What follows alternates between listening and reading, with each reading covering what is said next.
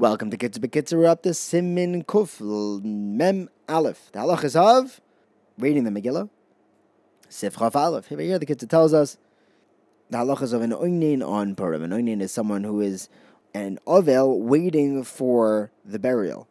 Normally an Oynin is patur from all mitzvahs aseh. It's He's also to eat meat or drink wine. So on Purim, if someone has an Oynin, someone... one of his close relatives was niftar on Tynas Esther, so that night, the night, the first, the night of Purim, he's in Oynin, waiting for the kvurah the next day. So he should hear Megillah from someone else, even though normally he's patur from all mitzvahs. Since the kvurah is not going to happen until the next day, some hold that he does have to hear the Megillah that night because he's not able to to fulfill his responsibility of burying his dead relative at night in any event, because we usually do not do kvuras at night. So to be mekayim both shittahs, he should hear the Megillah from someone else. He is not allowed to eat meat or wine, because at night there's no chiyuv of mishteh. And by day, after he leaves shul, he goes to be kover his meis, then he should daven and leining the Megillah, or hear someone else leining it. If he did hear the Megillah before the Kavura, he is Yotza. However, he should, it's better, it's nachon, that he repeats the Megillah afterwards without a Bracha, because there are so, those shittahs who hold, who maintain that since he was patur from mitzvahs at the time that he first heard the Megillah before the Kavura that morning, hearing the Megillah at that time was not considered a kiyum of his chiyuv after the Kavura. However, he's still not going to say a bracha after the kvurah, because there are those shitas that maintain, like the Kitzah holds, that he was Yetzeh before that morning in shul. Nevertheless, he does not put on tefillin after the kvurah, because now it's the first day of his avelos. If someone is anointed on Purim Day, he's allowed to eat meat and drink wine.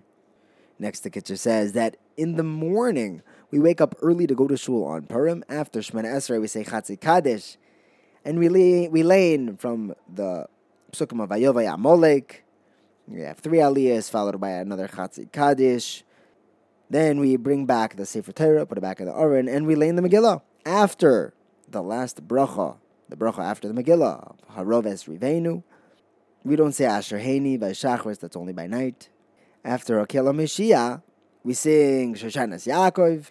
We say Ashrei Uvel Etzion, and we have a Kaddish Sholem with Tiskabel. One should not take off his tefillin until after the Megillah Leining, because the pasuk says V'yakar in the Megillah, and V'yakar, we darshan, is referring to tefillin. One of the things that Haman did not let us do, one of the mitzvahs that he took away from us.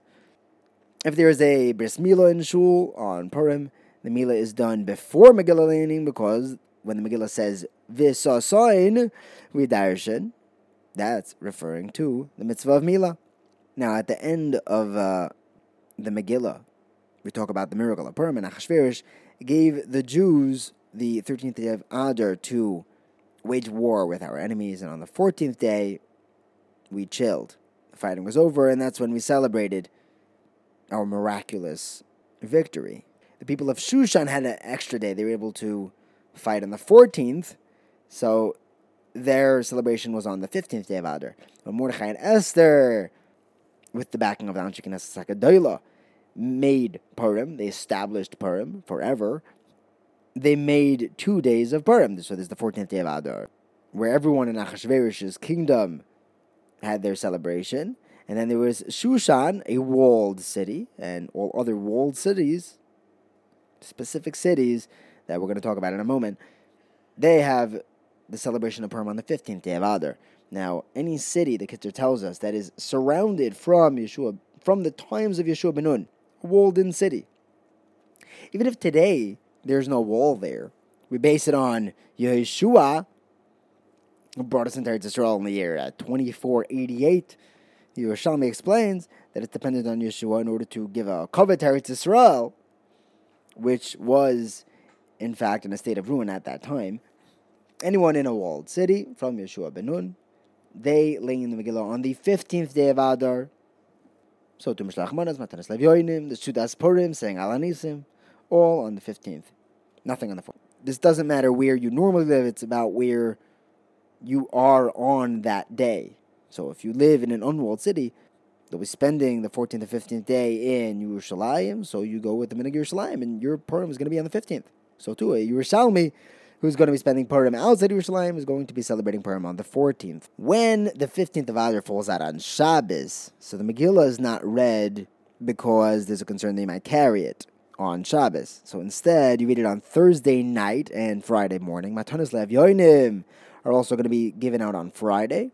On Shabbos, you take out two Sefer Torah. You have a special mafter and a special haftarah. The Shulchan Aruch paskins that the Sudas Purim, together with Mishlach Manos, is going to be on Sunday. And this is what we call a Purim Mishulash. The Kitzah writes that it's uncommon to have the Megillah read on the fifteenth day of Adar. He li- where he lived, he lived in Europe, because even a walled city in those countries only had Purim on the fourteenth, because there's no basis to suspect that the wall goes all the way back to Yeshua, because these northern areas weren't settled, you know, back in twenty-four eighty-eight. In Yerushalayim, Purim is on the fifteenth day of Adar, even outside of the, the old city walls. There are cities in Eretz Yisrael, however, which are besuffic whether they were walled in at the time of Yeshua bin Nun. In those cities, the Megillah is read on both the fourteenth and the fifteenth night and day. The Bracha of the Megillah is said only on the fourteenth. Alanisim is said on both. Thank you. A wonderful day.